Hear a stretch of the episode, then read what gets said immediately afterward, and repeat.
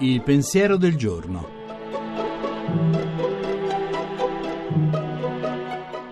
In studio Paola Ricci Sindoni, professore ordinario di filosofia morale.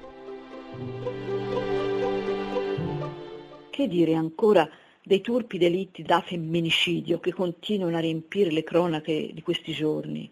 Follia individuale o mimesi sociale? Coscienza abbrutita dall'odio o inconsapevole volontà di imitare questi gesti insani, magari per ottenere l'onore della cronaca mediatica di un giorno.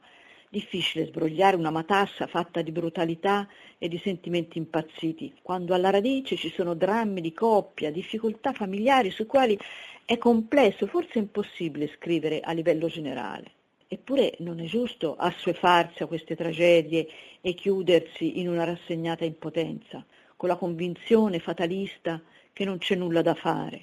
In primo luogo, ad esempio, occorre scuotere la classe politica perché dia maggiori risorse per la prevenzione di queste tragedie spesso annunciate, tramite ad esempio la dotazione dei braccialetti elettronici che impediscano l'avvicinamento del sospettato. Ma ancora di più è l'opera di formazione delle giovani generazioni che deve essere fatto in nome del rispetto e della dignità di quanti, tutti quanti, si trovano a dover vivere queste tristi vicende.